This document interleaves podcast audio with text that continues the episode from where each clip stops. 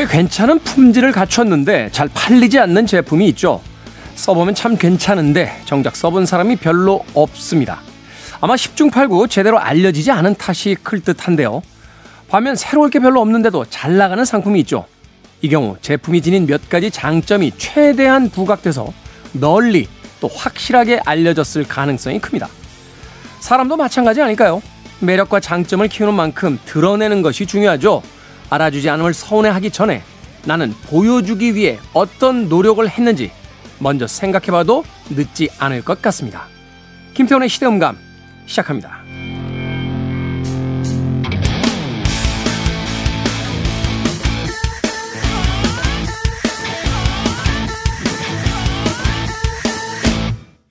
그래도 주말은 온다. 시대를 읽는 음악 감상의 시대음감 김태훈입니다. 나는 정말 대단한 능력을 갖추고 있는데 세상이 나를 알아주지 않는다라고 가끔은 억울하게 생각할 때가 있습니다. 생각해 보면 과거에는 실제로 그런 일들이 꽤 많이 있었던 것 같아요. 정말 뛰어난 능력과 어떤 두뇌를 가지고 있지만 세상에 알려지지 않아서 그 아까운 재능이 낭비되는 경우가 많았습니다. 그러나 과연 21세기에 세상이 알아주지 않는다라는 이야기가 변명이 될 수 있을까요? 수많은 SNS를 통해서 나를 드러낼 수 있는 수많은 미디어들이 존재하고 있기 때문에 내가 정말로 어떤 실력만을 갖추고 있다라면 남들과 다른 컨텐츠를 가지고 있다라면 사람들에게 시간의 문제이긴 하겠습니다만 어떤 방식으로든 알려지지 않을까 하는 생각 해보게 됩니다. 만에 하나 나는 정말 뛰어난 사람인데 세상에 알려지지 않고 있다라면 주변에 있는 그 수많은 도구들을 사용해서 세상에 직접 내 자신을 홍보하고 선전해 보는 건 어떨까 하는 생각이 드는군요. 우리가 직장 들어갈 때 흔히 희망 연봉이라는 것을 이야기합니다. 하지만 한편으로 생각하면 연봉은 내가 정하는 것이 아니죠. 세상이 정해주는 것. 그렇다면 내가 내가 원하는 만큼의 연봉을 갖기 위해선 세상에 내가 가진 그 능력을 충분히 보여주는 것. 그런 과정이 중요할 것 같다는 생각 해봤습니다. 자, 김태훈의 시대음감, 시대 이슈들 새로운 시선과 음악으로 풀어봅니다. 토요일과 일요일, 일라드에서는 낮 2시 5분, 밤 10시 5분 하루에 두 번 방송이 되고요. 한민족 방송에서는 낮 1시 10분 방송됩니다. 팟캐스트로는 언제 어디서든 함께 하실 수 있습니다. 자, 아름다운 내 모습을 누군가 알아주길 바라면서 조코코의 음악 듣습니다. You are so beautiful.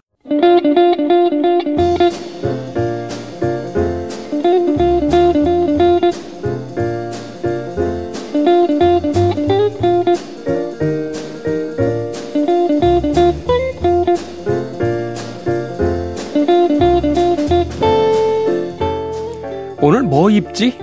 오늘 뭐 먹지? 주말이면 좀 더 특별한 하루를 만들기 위해 평소보다 심사숙고하게 되는데요. 여기에 이 질문도 하나 추가하면 어떨까요? 오늘은 뭘 읽을까? 우리 시대의 책 이야기, 책은 북. 정현주 작가님, 생선 작가님 나오셨습니다. 안녕하세요. 네, 안녕하세요. 두 분은 일상 속에서 어떤 선택을 할 때 가장 긴 시간 동안 고민하십니까? 고민을 잘 안 해.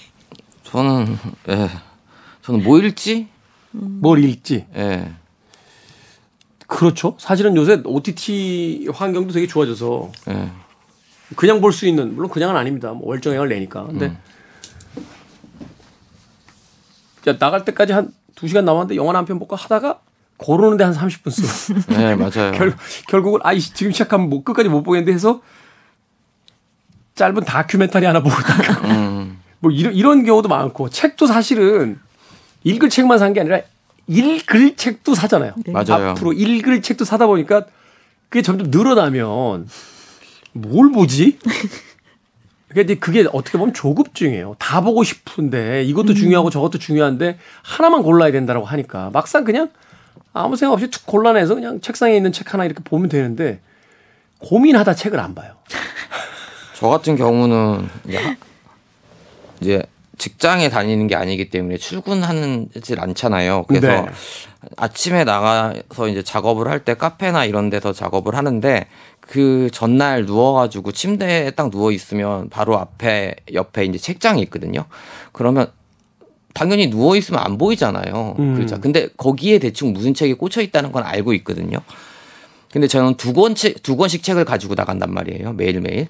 왜냐하면 한 책을 읽기에는 제 집중력이 부족하기 때문에 이책 음. 읽다가 저 책 읽었다가 이렇게 왔다 갔다 하거든요.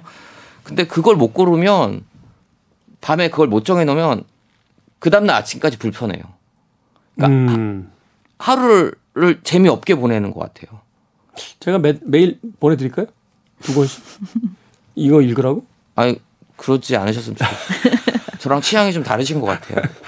그래서 저는 모일지 이게 제일 큰 고민인 것 같아요. 그리고 저는 또 모입지 같은 경우나 모먹지 같은 경우는 그냥 저는 항상 같은 음식을 먹거든요. 음. 그리고 또 모입지 같은 경우는 저는 좀 보셔서 보시는 분은 아 보셔서 알겠지만 저는 좀 패션에 대해서는 나름대로 좀 자신감이 있기 때문에 그냥 그런 거 있잖아요. 툭 하면 탁 나오는 거 있잖아요. 그래서 아. 뭐옷 입는 건 걱정이 안 되고 먹는 것도 뭐 그냥 매일 똑같은 거 먹으니까 상관없는데 읽는 게 진짜 읽는 거 가지고 나오는 게 음. 잘못 골라오면 그날 하루는 망치는 날이에요. 음. 손에 든 책이 별로 재미가 없으면 네. 뭐 패션에 대해서는 제가 얘기 안 하겠습니다. 그럼 얘기 안 하셔야죠. 특히 우리 또 패션, DJ께서는 패션이 튄다는 건 확실해요. 예. 근데 뭐 그 정도. 네. 저한테 패션 가지고 뭐라 그러지 않으셨으면 좋겠어요. 다른 사람도 아니고. 아, 저는 교복이에요. 어, 진에다가 그냥 티.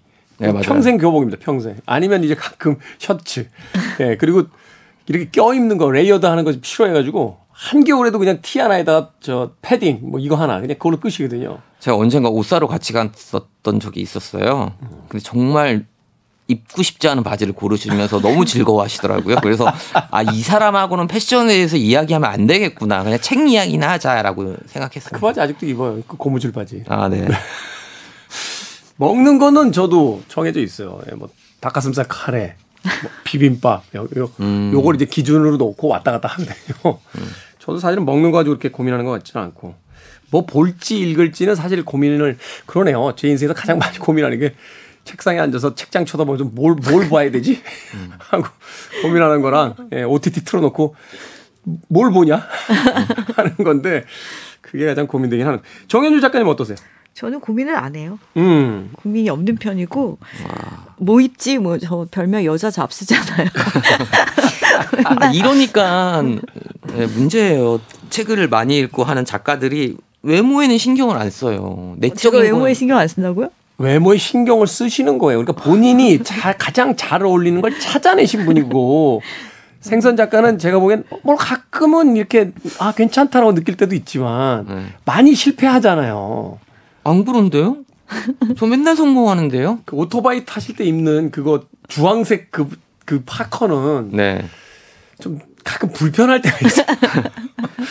너무 주변의 시선을 교란하니까. 아, 오토바이 타니까 안전하기 위해서 타는 거지 평소에 제가 입고 댕기진 않지 그래서 않습니까? 뭐 이해는 합니다. 어찌됐건. 정현주 작가님 시간이니까 그만 껴들어 오시고. 네. 정현주 작가님 옷차림은 뭐 그렇다. 뭐 드시는 건. 먹는 거도 늘 가는 식당들이 있어요. 음. 거기서 만 먹는데 책을 읽으면서 먹거든요. 네. 근데 책을 읽으면서 밥을 먹을 수 있는 게 거의 없잖아요. 그렇죠. 시간이 좀 이렇게 넉넉하게 있어야 되고 눈치가 안 보여야 되고 네, 네. 또 한적해야 되니까. 네, 그래서 저희 비건 식당 있어요 집 앞에. 아, 아, 그래서 비건 식당 가서 매일 한 끼씩은 거기서 해결을 하거든요. 건강식이네요. 네, 그리고 음. 나머지는 거- 저는 거기도 샌드위치.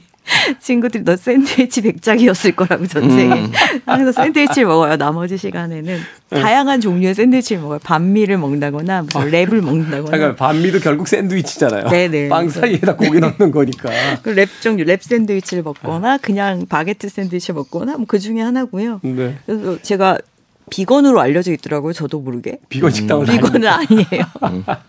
비건은 아니고 네. 그리고 읽는 거는 저는 다양하게 막 읽어요. 그래서 이렇게 나도 앞에 보이는 것도 있지만 저는 이제 일이니까 신간도 많이 봐야 되고 보고 싶은 책이 너무 많아 걱정이지 뭐 읽지 시간이 없는 걱정이지 뭐 읽을까를 고민할 틈은 없는 것 같아요. 그렇군요. 네.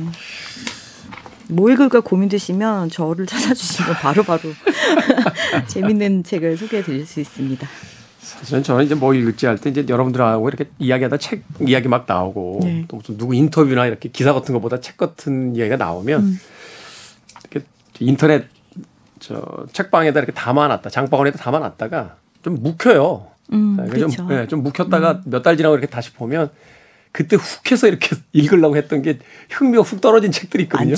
네, 그러면 이제 그건 제쳐 두고 여전히 유지되는 책들을 중심으로 이렇게 사게 되는데 뭐 그것도 수많은 안 읽을 책을 돈 주고 사 모은 경험에 의해서 체득된 겁니다. 자, 책은 북 이제 본격적인 책 이야기로 넘어가 보도록 하겠습니다.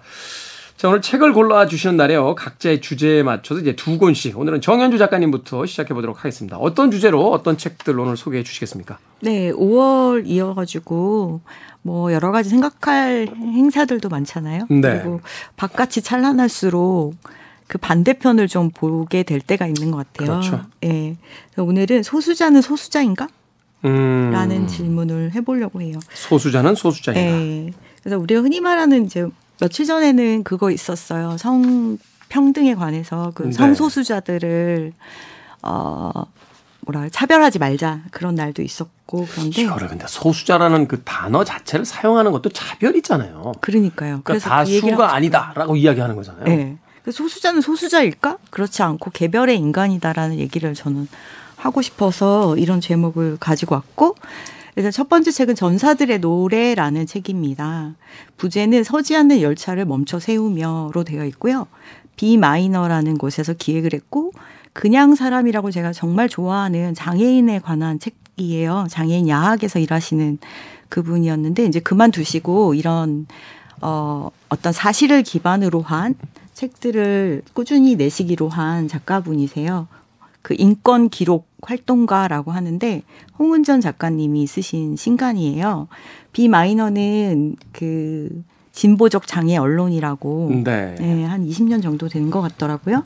여기서 했던 같이 했던 작업이고 제목이 서지 않는 열차를 멈춰 세우면이니까 대략적으로 느낌으로 아실 수 있을 것 같아요. 지하철 음. 어, 장애가 있는 사람들한테 지하철을 탈 수 있게 하는 그런 뜻에서 이제 시작이 된 거고 그것뿐이 아니라 이들의 이동권이 우리한테 어떤 영향을 미치는가 저- 사회 전반에 대해서 그런 이야기들을 하고 있어요. 그러니까 과연 어, 장애인들의 이동권이 보장되지 않는 것은 장애인들만의 문제인가? 그렇진 않잖아요. 요즘에 그렇죠. 굉장히 이게 화제가 되고 있어서 특히 많은 분들이 관심을 갖고 있는 분야기는 한데 우리가 솔직하게 그분들의 입장을 이해를 못하는 게 사실이잖아요. 못하죠. 못하죠. 어, 네. 사실은 그 이동권 문제로 이제 지하철 투쟁할 때 음, 아, 무슨 이야기는 알겠는데 조금 다른 방법이 없습니까라고 이야기하시는 분들을 꽤 많이 주변에서 네. 봤거든요. 네. 그때 그런 생각을 했어요. 저분들이 이미 그 전에 다른 방법으로 많이 말했을 텐데 맞아요. 그 이야기가 우리에게 와닿지 않았기 때문에 맞아요. 저런 방법을 선택했던 것이 아닐까. 네. 사실 이제 그걸 이제 생각을 해봐야 될 것 같고 장애에 대해서 어떤 분이 이런 이야기 하시더라고요. 선진국에 장애인이 없는 것 같나요? 그 나라에도 장애인이 있겠죠. 근데 그들은 장애인이라고 잘 느끼지 않아요. 왜냐하면 휠체어를 타고도 자유롭게 갈 수 있고 말하자면 눈이 잘 보이지 않아도 일상을 사는데 지장이 없고 네. 그러니까 그런 많은 사회적 장치들이 있어서 장애가 더 이상 장애로 느껴지지 않으면 그러니까 결국 우리 주변에 장애인들이 많다라고 느끼는 건 우리 사회에 그들을 위한 장치가 전혀 없다는 거다라는 맞아요. 이야기를 하시더라고요. 맞아요. 왜 우리나라는 장애인이 이렇게 안- 길에 없어 이거 많이 얘기하잖아요. 길에 나오기가 너무 몰 수- 불편하잖아요. 예, 나올 수가 없기 때문이에요. 그런 이야기들을 담고 있어요. 그래서 여기서는 잘못된 것은 이들의 몸이 아니고 우리의 사회다라는 이야기를 하는 거예요. 음. 예. 그래서 그 이야기들을 그런데 굉장히 재밌어요. 이거를 뭐라고 말해야 될지 모르겠지만 참 잘 쓰세요. 홍은전 음. 작가님이 원래는 이 장애인들을 가르치면서 글쓰기를 가르치던 분이거든요. 네. 그래서 제가 그냥 사람이라는 책에서 정- 정말 놀랬던 것은 그거죠. 한번 여기서 말씀드렸던 것 같은데 글쓰기를 배우고 싶다는 학인이 있었던 거예요. 그래서 글 쓸 수 있는 곳을 글쓰기 배우기 좋은 곳을 좀 추천해 주세요라고 했을 때 우리는 그러면 선생님을 가장 먼저 떠올리잖아요. 그렇죠. 예, 근데 홍은전 씨가 추천해 주기 위해서 고려해야 됐던 것은 엘리베이터가 있는가와 장애인 화장실이 있는가였어요. 음. 예. 그 부분이 우리한테는 굉장히 저는 그걸 읽으면서 깜짝 놀랐거든요. 그래서 아, 여기는 다 좋은데 화장실이 1층에 있더라 라고 한 거예요. 그러면은 화장실 한번 가려면 엘리베이터 타고 오르락 내리락 해야 되니까 되게 힘들잖아요. 공부하다가 그렇죠. 화장실 가고 싶으면 그랬더니 그분이 괜찮습니다. 저는 기저귀 차고 갈 거예요라고 한 거예요. 그것이 저는 그것보다 엄청 울었거든요. 근데 이 책도 마찬가지로 되게 어 일상을 다뤄요. 그러니까 인터뷰를 여섯 분을 했어요. 이제 박기련 씨, 김 박김영희 님, 그다음에 이규식 님, 박경성 님은 우리가 아는 분이죠.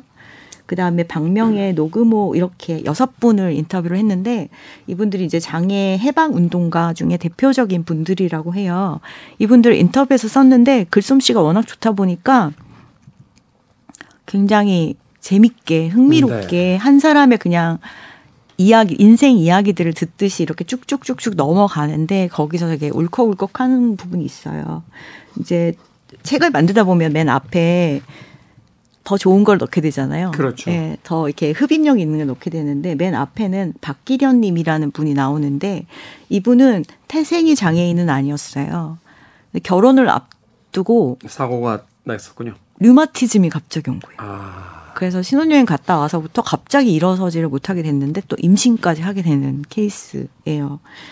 그래서 갑자기 장애인으로 안 살다가 장애인으로 살게 됐을 때 느끼는 그런 고통과 또 류마티즘이 굉장히 아프잖아요. 관절이. 이렇게 뒤틀리고. 예. 그래서 그런 것들에 대한 이야기예요. 갑자기 장애를 갖게 된 사람은 어떤 인생을 살게 되고 이전과 무엇이 다르고 어떤 불편이 있고 그리고 이분이 이제 결혼을 하셨으니까 시댁에서 약간 음. 너 때문에 우리 아들이 이렇게 됐다 막 이런 식의 이제 아이, 이야기들이 지금이 몇 세기인데 그런 얘기를 합니까? 네. 그래서 이제 헤어지고 아이를 키우면서 살아가야 됐던 그런 엄마의 이야기들이 담겨 있어요. 그래서 진짜 그 카페에서 제가 아까 밥 먹다가 네. 울고 불고 했네요. 이 책을 읽다가. 아, 네. 그리고 이제 김, 박김영희 님은 여성 운동 하시는 분이에요. 장애 여성들. 네. 장애가 있는데 여성까지 있으니까 또 겪는 여러 가지 일들, 차별과 그리고 추행과 여성으로 대접하지 않, 여성으로 존재하기 어려운 상황들이 또 많이 마주하게 되잖아요. 그런 이야기들이 있어요. 그리고 탈시설 문제도 다루고 있거든요. 장애인들이 어떤 시설 안에 있잖아요. 근데 장애 장애 운동에서 요즘에 굉장히 중요한 언어가 용어가 탈시설이에요. 탈시설. 예. 시설을 나가서 우리 보통의 사람들처럼 보통의 사람들이라는 것도 좀 웃긴 단어긴 하지만 어, 자신의 공간에서 살아갈 수 있도록 시설 밖으로 이들을 데리고 나오는 운동을 하는 분들이 계시거든요. 그러니까 비장애인들과 어울려 살아야 되잖아요. 그쵸, 그쵸. 어, 그래, 그럴 때 이제 장애라는 것이 느껴지지 않을 텐데. 네, 네. 어, 이게 장애를 가지신 분들만 어디 특정 지역에서 모여 산다. 기관에서 모여 산다. 그거 자체로서 벌써 우리는 장애인이라는 걸 그 말하면 낙인 찍는 효과가 생기니까. 그죠요. 그죠. 그래서 친구가 없는 거예요. 기본적으로. 이분들은 음. 이제 이동권이 없다 보니까 친구가 없어요. 친구가 우리 집에 오기 전에는 이 사람들 만날 수가 없고 지금은 그래도 스마트폰이 있어가지고 온라인으로라도 대화를 할 수가 있지만 친구를 만들 기회가 없었잖아요. 그동안. 네. 네, 그래서 뭐 여기 보면 이제 온라인 모임 같은 거 해가지고 글쓰기 하고 편지 쓰기 뭐 이런 모임도 있더라고요. 답장 해주는 일 이런 걸 하면서 삶의 보람을 느끼시고 이런 분들도 있는데 어쨌든 탈시설이 되어야 뭔가 유대 관계라는 것도 생기고 자신의 우리는 그렇잖아요. 사회 안에서 내가 어떤 역할을 하고 있다고 느낄 때 행복해지는 게 있잖아요. 그래서 여기 방금 얘기했던 그 박김영희님 같은 경우는 수녀가 되고 싶었는데 음. 또 종교인도 되기가 어려워요. 다리를 못 쓰니까 그런 경우에 이제 생기는 문제들. 그래서 이분은 자기가 사회를 위해서 뭔가 하고 싶었는데 그걸 뭘 할까 하다가 어, 그 수녀원 같은 데서 하는 프로젝트가 있어요. 편지 네. 쓰기 같은 거. 그런 걸로 이제 자기의 존재 의미를 만드는 거예요. 음. 음. 그런 일들을 하기도 하고 그다음에 박경선 님 같은 경우 우리가 이제 아는 분이고 그다음에 저는 흥미로웠던 게 여기 지금 여섯 분 중에 두 분이 대구에 계시거든요. 네. 근데 대구 지역이 장애인 운동에 굉장히 중요한 곳이라고 해요. 대구 장애인들 잘 모여서 어떤 일들을 하는데 그게 뭐냐면 이분들이 대구시에 계속 얘기를 하는 거예요. 어, 이렇게 해라 저렇게 해라 막 계속 항의를 하고 하니까 대구시에서 이분들의 입장을 잘 듣고 어 그래 바꿔야 되겠다라는 생각을 하게 된 거예요. 네. 지자체 하나에서 뭔가 이분들의 이제 이야기를 듣고 활동 지원 서비스를 하기 시작하니까 중앙 정부도 당연히 그거를 받을 수밖에 없는 일들이 자꾸 생기는 거예요. 그러니까 사례가 생기고 모델이 생기면 음. 음, 또 그것이 옳다라는 것을 알게 되면 네. 사회적인 어떤 압박이 생기죠. 왜 그렇죠, 저기서 하는데 여기서 하지 않아? 네, 라는. 네. 네. 그래서 그렇게 돼서 대구 지역이 되게 중요해서 대구 이야기가 많이 나와요. 그래서 대구에서 활동 지원 서비스가 되면 우리나라 전체가 되는 케이스들이 많다고 해요. 네. 근데 이분들의 이제 이야기가 그거예요. 국가와 사회 조직과 공동체가 나를 돌볼 능력이 없다는 것이 우리에게는 공포였다. 그래서 이건 모든 것은 사실 관심으로부터 시작을 하잖아요. 대한민국이 지금 세계 경제대국에 들어가는데 돌볼 능력이 없겠습니까? 그죠. 우선순위. 우선순위에 대한 배정에서 밀려나 있다는 거죠. 맞아요. 사실은. 그래서 이분이 보니까 집에 있을 때는 사람들 시선 두려웠는데 막상 나와 보니까 시선은 아무것도 아니었는데 나올 수가 없었다라는 이야기와 그리고 나는 밤마다 울었다. 나는 나딸 같은 존재다. 떠 있는데 아무도 거기 내가 있다는 걸 몰랐다. 이런 이야기들이 있거든요. 네. 네. 참, 음, 근데 저 여기서 되게 중요한 부분이 맨 뒤쪽 중에 나오는데요. 장애인 운동은 나 혼자서만 장애를 극복하지 않아도 된다는 믿음을 주었어요. 라는 얘기가 있었어요. 많은 사람의 권리를 회복하는 과정이었다. 근데 제가 얼마 전에 이길보라 작가님을 모시고 북토크를 서점에서 했는데요. 네. 어, 그분은 이제 농아라고 하죠. 귀가 안 들리는 부모와 같이 사는데 청각장애인. 네. 이 장애 운동에 대부분이 이동권이 없는 분들이 앞에 나서는 이유가 있더라고요. 시각장애나 청각장애가 있는 사람들은 교육의 기회가 충분하지 않아요. 아, 근데 다리를 못 쓰는 분들은 책도 많이 읽고 공부를 많이 할 수 있는 거예요. 상대적으로 또. 상대적으로 이제 정보에 대한 접근이 더 편하게 가능하다는 거죠. 네, 그래서 이분들이 운동을 많이 하신다고 해요. 근데 음. 이길보라 작가가 했던 말 중에 인상적이었던 것은 장애를 왜 극복해야 됩니까? 아니 그러니까요. 예. 극복이란 단어는 옳지 않다. 장애와 함께 그냥 살아가는 거다. 하나의 사람으로서. 장애가 장애로서 느껴지지 않도록 시스템을 바꾸면 되잖아요. 네, 휠체어 타고 편하게 이동할 수 있고 어디든 갈 수 있고 맞아요. 음식점에 들어가서 자유롭게 주문할 수 있고 서점에 가서 책 고를 수 있고 네. 하게 하면 그게 더 이상 장애로서 크게 느껴지지 않잖아요. 그렇죠. 그걸 장애로서 느끼게 하는 것은 우리 사회 시스템이 그만큼 취약하다는 거지 장애인들이 가진 문제가 아니라는 거. 네. 그리고. 마치 무슨 장애인들에게 우리가 선심을 쓰듯이 뭘 해줄게라고 이야기하는 게 아니라 그건 인간으로서의 기본권 또 세금을 내는 사람들에 대한 우리가 마땅히 지켜줘야 될 부분이다. 네, 그렇습니다. 우리 뭐 병원 안 가도 의료 보험료 내는 거랑 똑같은 거죠. 맞아요. 자, 그리고 전사들의 노래 홍은전 씨의 홍은전 작가를 음. 중심으로 한 이야기들 해주셨고요. 자, 또 한 권의 책 소개해 주신데 조금 짧게 해주십시오. 네, 이 책은 이번에는 자폐에 관한 책이에요. 네. 자신의 존재에 대해 사과하지 말 것.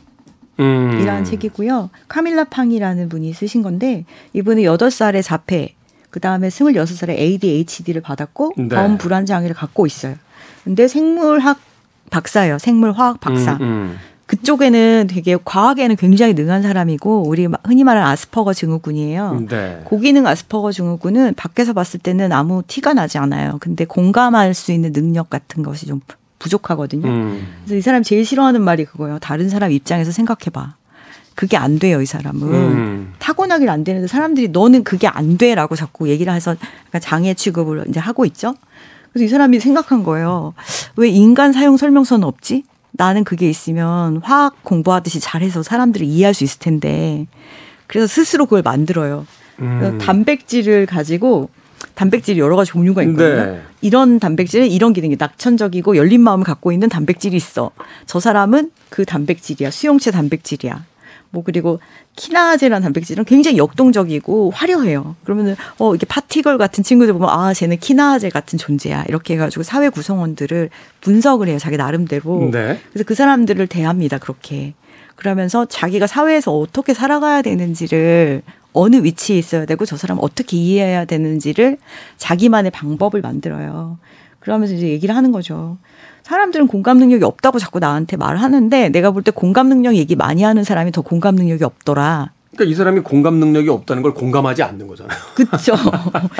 그래서 그냥 자신의 위치를 가지고 나는 필사적으로 노력을 하고 있고 나는 노력한 걸 시도하면서 살아가는 열심히 살아가는 사람이다. 그러니까 내가 자폐를 갖고 있다고 해서 나는 나의 존재에 대해 서 사람들한테 사과하지 않겠다. 그 사과할 일은 아닌 것 같네요. 네, 그래서 어. 그런 이야기를 하는 책이에요. 읽어보면 굉장히 흥미로워요. 자폐를 가진 사람들이 세상을 어떻게 바라보고 있을까? 어떻게 느끼고 있을까를 알게 되거든요. 음. 그러니까 우리가 우리와 다르다고 해서 그 사람들을 다르 정말 다른 존재로 생각하는 게 아니라 아 이렇게 보고 있구나를 이해하는 어떤 같은 사회 구성원으로서의 시간들을 좀 가져봤으면 해서 가지고 왔습니다. 네. 그러네요. 이게 물론 모든 상황이 다 맞는 건 아닌데요. 초인류 선수들이 감독이 됐을 때 음. 성공할 확률이 조금 떨어지는 이유가 있대요. 맞아요. 선수들을 이해 잘 못한대요. 못하니까. 평범한 선수들을. 그러니까 아니 그게 왜 안 돼? 그러다- 가르쳐 줘야 알아? 이러면서. 아니 거기서 이렇게 차서 올 차면 올라가잖아. 센터링이 왜 자꾸 넘어가니 너는? 어? 페널티킥을 왜 거기다 차? 저기다 차면 되잖아.라고 이야기하는데 그게 안 된다는 거죠. 안 되죠.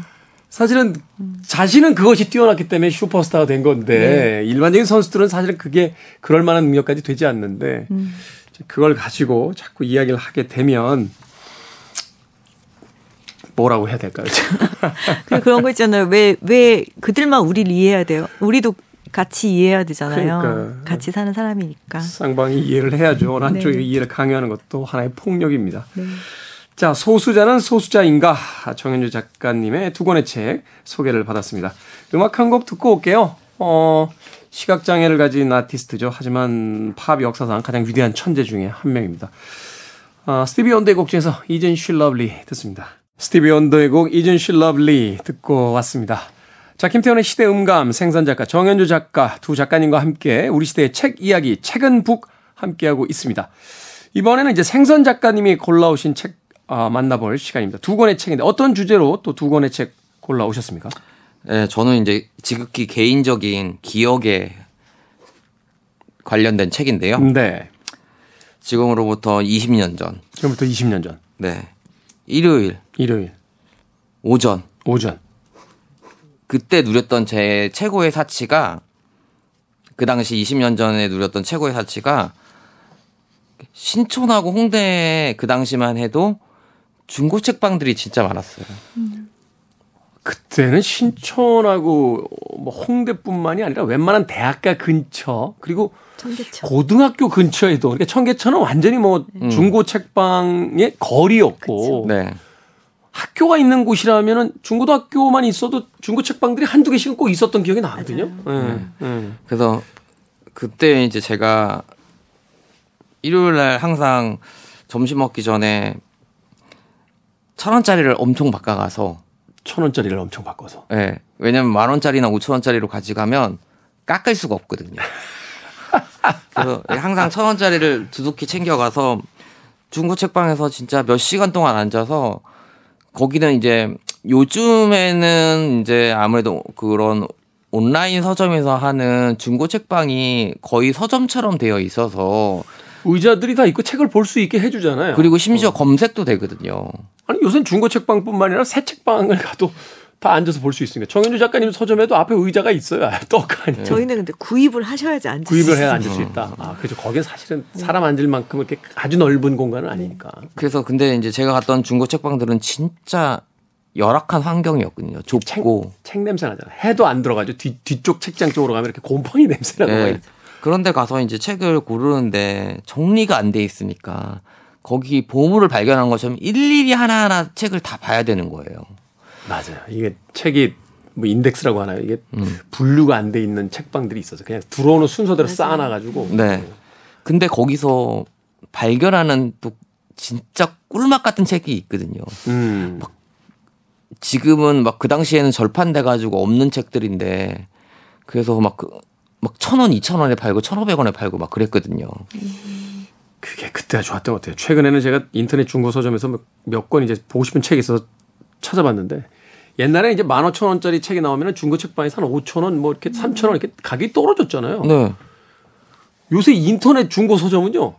책이 없으면 올라가요 가격이 그래가지고 만 오천 원짜리로 출시됐는데 뭐 7만 원돼 있고 막 이래서 네, 절판된 책. 아니 이걸 읽어야 되나 이 돈을 내고 뭐 이런 생각을 할 때가 있는데 예. 그래서 제가 며칠 전에 그 저희 집 근처에 다 이제 없어진 줄 알았는데 그런 또 개인 중고 책방이 있더라고요. 네.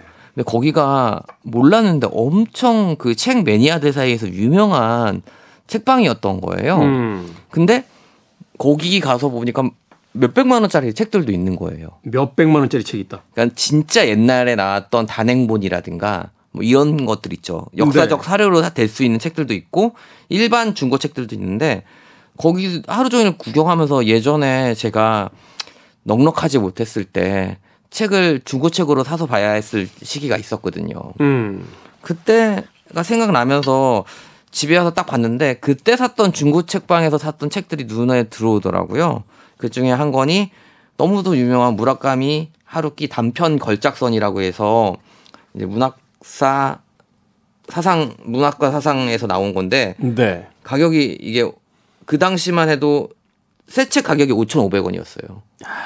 그때도 그 돈이면 비싼 비싼 거였죠. 20년 전이면 5천 네. 원. 근데 2,000원이에요.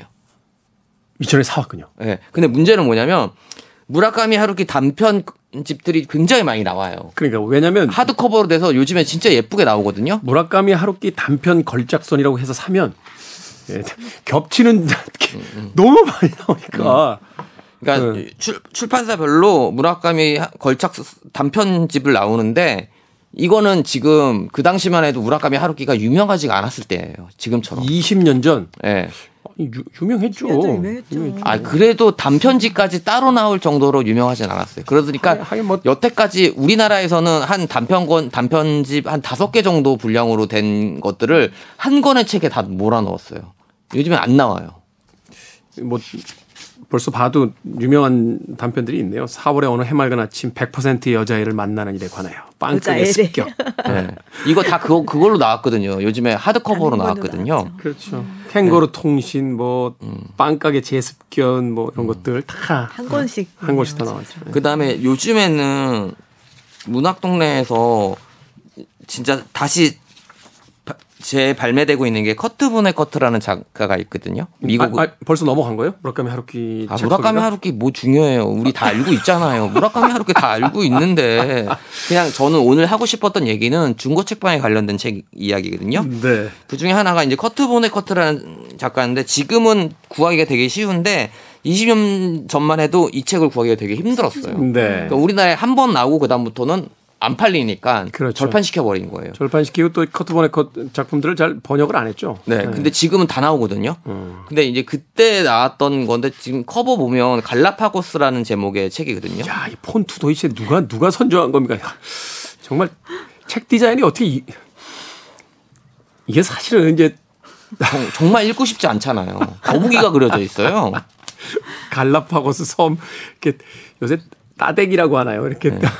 음. 가위로 오린 것처럼 해가지고 거북이도 이게 약간 어린이 동화책에서 있는 거북이 같은 거북이를 음. 야 정말 대박인데요 책 디자인. 네. 그래서 저는 요즘에도 이렇게 가가지고 제가 좋아하는 작가들의 요즘에 나온 세련된 책 말- 말고 네. 한 나온 지한 20년 된 책들을 그런 식으로 이제 모으고 있거든요. 음.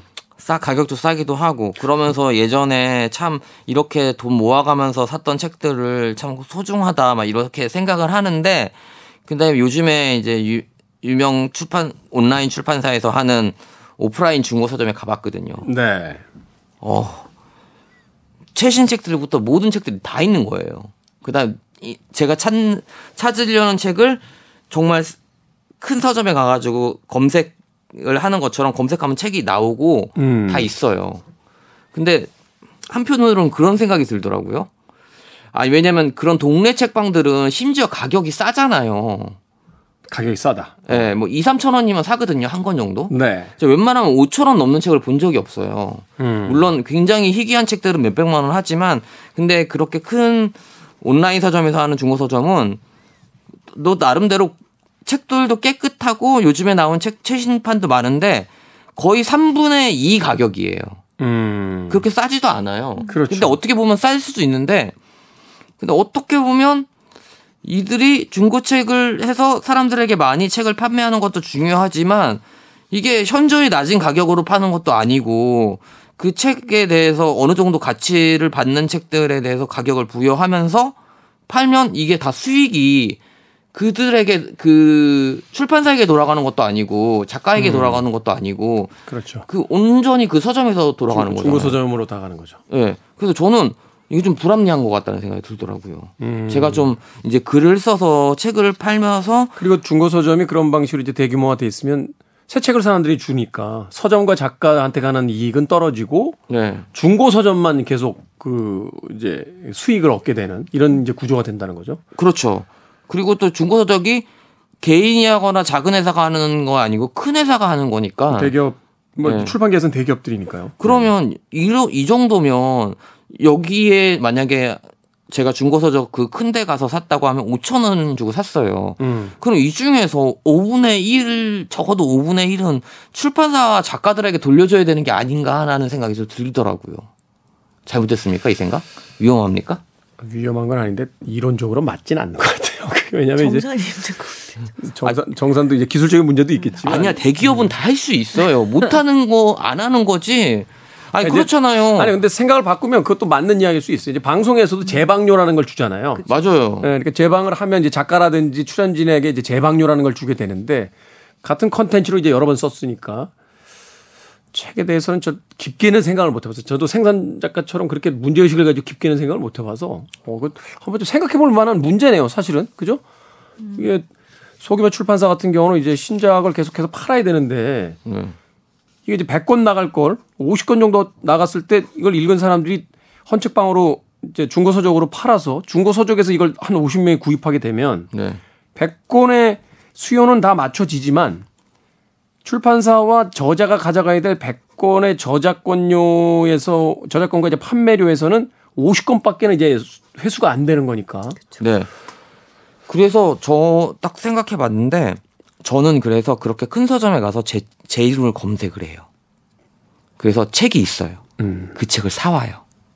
자기 책을 자기가 돈 주고. 네. 사와요. 그래서. 전 솔직히 고백해서 제 책을 제가 판 적은 있어요. 두 권 있어서. 그래서 저는 오히려 그리고 요즘 추세에 또 한동안 뭐 미니멀리즘 해가지고 아무것도 안 갖고 책도 이렇게 읽으면 그 즉시 갖다 팔고 하는 그런 시대가 됐었잖아요. 그 즉시 파는 건 아닌 것 같아요. 아 근데 진짜 그런 분들이 있었죠. 어, 책도 소유하지 않으려고 하는. 음. 예, 그래서 책을 아예 그냥 사가지고 읽고선 그냥 파는 경우도 많아서 책들이 수- 거기 가면 엄청나게 그래서 아예 이제 거기서 이제 규제상으로 나온 지 몇 개월 이상 안 된 책들은 못 팔게 돼 있더라고요. 그렇죠. 그거는 왜 이렇게 새 책 사서 읽고서 만 원에 사서 읽고 빨리 치- 왜냐면 이게 신간일 때는 중고 책 가격도 높거든요. 네. 그러니까 그러면 가서 한 7천 원에 팔아버리고 막 잃어버리니까. 네. 그러니까 들으시는 분들은 뭐 중고책을 산다고 해서 뭐 나쁜 건 아니에요. 아니 그건 나쁜 건 아니죠. 그러니까 좀 시스템이 좀 보완이 필요한 부분이 네, 있다. 그러니까 너무 그 그 큰 회사가 저를 농락하는 기분이에요.